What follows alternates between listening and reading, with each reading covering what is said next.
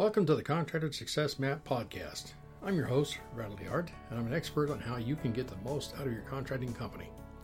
The reason I designed this show is to help you turn your contracting company from a people dependent money pit into a process dependent cash cow to have the freedom you dreamed of when you started your business.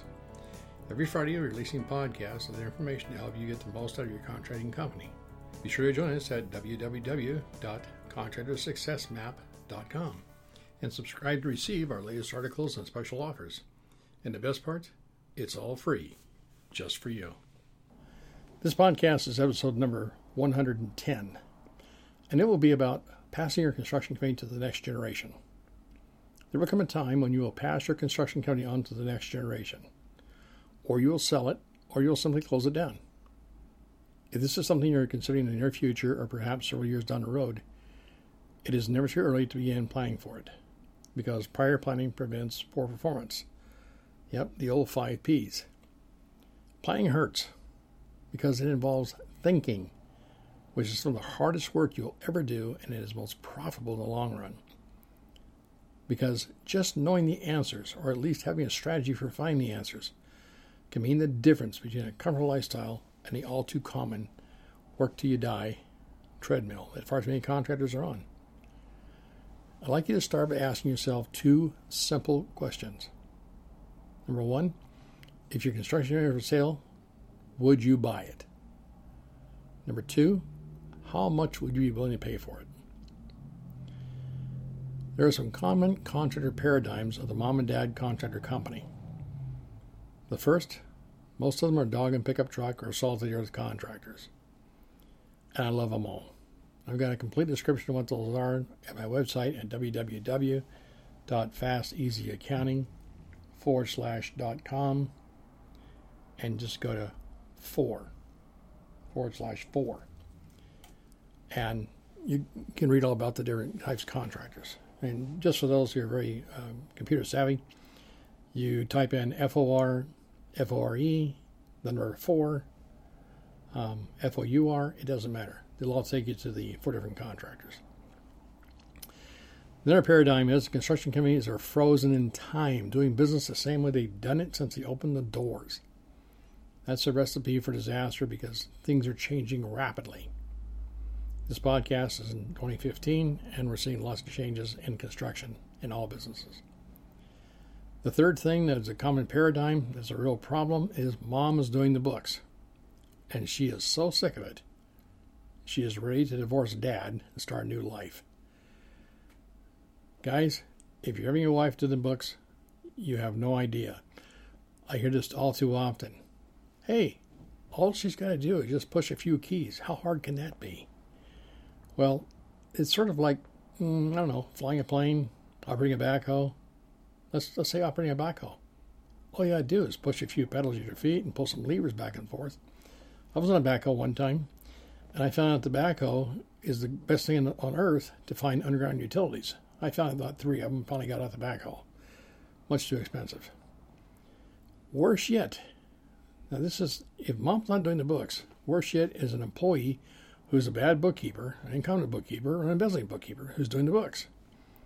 I've got bad news for you. Most contractors cannot afford, unless you're enterprise, you really can't afford the 150,000 to 175,000 a year for a qualified construction accountant. It's just not in the, in the, in the budget. So what you do is you wind up hiring somebody for 10, 12, 15 bucks an hour and you think you're going to be just fine. Well, that's what you got is somebody who's 10, 15, 20 dollars an hour. Um, somewhere between 20 and 40,000 a year. And they just aren't that great. It's going to be a real problem. Um, the other thing, uh, next common paradigm I see is sons and daughters grew up and working in the family construction company, and they're not allowed to initiate new ideas.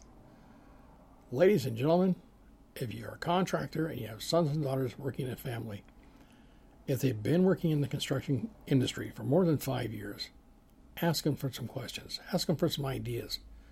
At first, they're going to be kind of quiet and clam up, but given time, they'll introduce you to some wonderful new thoughts and a lot of it, it's, it's good stuff. Another paradigm is that sons and daughters need to do everything themselves, just like mom and dad did. I call this the quote unquote Joe Hardway method. Joe Hardway is a fictional character from the 60s and a cartoon, as I recall. And Joe Hardway would cut his lawn with pinking shears.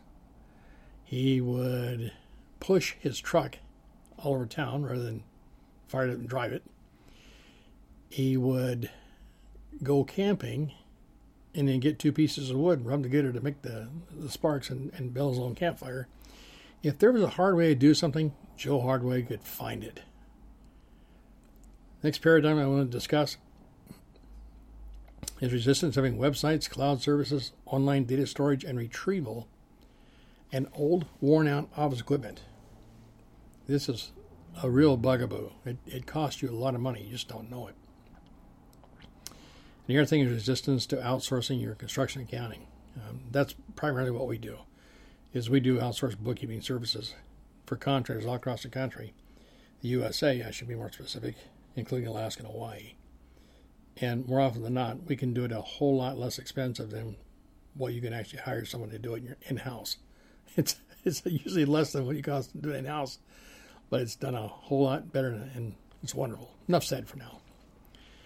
The last paradigm we see a lot of times when they do finally let go, when mom and dad do let go, they want to take all the money they've been taking plus a little more so they can travel. I'm not picking on mom and dad. It makes sense. They worked hard their lives. We got to understand the business can only do what it can do. So, enough said for there. I want you to please understand I love contractors, all contractors, because I've been blessed to grow up in a wonderful family and that earned our daily bread as contractors. In fact, my stepfather was one of the greatest men I have ever known, and he was what I call a salt of the earth contractor. That's that contractor. You, get the dog and pickup truck all by himself. Get the salt of the earth contractor. He usually has three employees, and the reason three employees is because they can hold one by the throat in each hand and eyeball the third. Then you have the professional contractors, and there's the ones that have between uh, say three and 20 employees. Then there's the enterprise contractors, over 20 employees, and they do massive projects, maybe millions and billions of dollars a year. My stepfather was a solid contractor, and frankly, I didn't really appreciate him until I was married, living on my own. Then, once I discovered all the things I took for granted when I was living at home, like food, clothing, and shelter, my eyes were opened. Now, thank goodness he was a patient man and he helped us make a smooth transition, Sherry and I, despite my youthful know it all arrogance, which quickly disappeared. That went away real fast. So, if you are considering passing your construction company to your heirs in the near future, or perhaps several years down the road, it is never too early to begin planning for it. I want to give you th- I want to give you four quick steps to get you started. Number one is your story. Get a legal sized pad of paper and or a word processor on your computer, whatever you're comfortable with, and write your story from the perspective of the future. Describe why you opened your contracting company, when it opened, and describe some of the projects, the good and bad projects you worked on. All the ones in the middle are just a blur, and you'll have forgotten about them. Because you'll only remember the good, the really good things that happened to you, and the really bad things. Everything else is just a blur. Write down what happened and which ones you had the most fun doing, because most likely those are the ones you made the most money. And the ones that give you the most trouble are the ones you didn't make as much money. Step two lessons learned. Yes, this is from project management. And yes, I do have a PMP certification. Write down what you would do different if you could start all over again. Which customers and projects would you avoid and which ones did you pursue? And list the reasons why for each type. Very important. Number three, step three, start over. Yep, you're right. Start over. Begin remodeling your current contracting company to be the one you would start if you could start over again. This may sound strange, but it works. I work with clients, contractors across the country all the time, one on one. And at first they resist it to no end, and after a while they start doing it. And when, the, when they get in the middle of it, it's great. They get to the very end, um, it's just wonderful. There's no question about it. Just because you've done the same thing over and over does not mean you can never change. You're not locked in. Change can be good if you change correctly and, and effectively and with a plan. Don't just stop and then restart something. That can be a little tough. You see, Ray Kroc, who started McDonald's, he started out McDonald's as a way to buy land and generate enough money to pay the mortgages and taxes. Now, McDonald's has massive land holdings. He didn't start out to be a hamburger king, he started to be a landowner. Things happen, good things. Now, many people end up doing something different from what they started after having discovered new and better paths, and you can do it too. For a whole bunch of stories on people that have uh, tried things and, and adjusted and reconfigured, pick up some biographies, some books, some books on tape of very successful people, and you'll find that most of them started out doing one thing and ended up doing something else but was related. Number four, the board of advisors. Now, a board of advisors is not, I emphasize, not the board of directors. A board of advisors works for you. A board of directors is who you work for. Now, the board of advisors, these are five key people who you are likely paying for their services one way or another and not getting your money's worth. And you can go to my website, www.fasteasyaccounting forward slash B as in Baker, A as in Apple, and read all about the Board of Advisors. I'm going to give you a quick overview who they are. Number one, your commercial banker. If you're in construction, you need a commercial banker. Read all about it. Number two is your construction accountant. That's what we do. We handle all kinds of construction accounting. Number three, your tax preparer. And a word to the wise they are not the same company. Do not let your bookkeeper, construction accountant do your taxes. Do not let your tax preparer run the bus on your construction accounting and bookkeeping. There was a president of the United States in the 1980s who had a wonderful phrase trust but verify. Trust your construction accountant, let your tax preparer verify. Trust your tax preparer, let your construction accountant verify. Number four, your commercial attorney.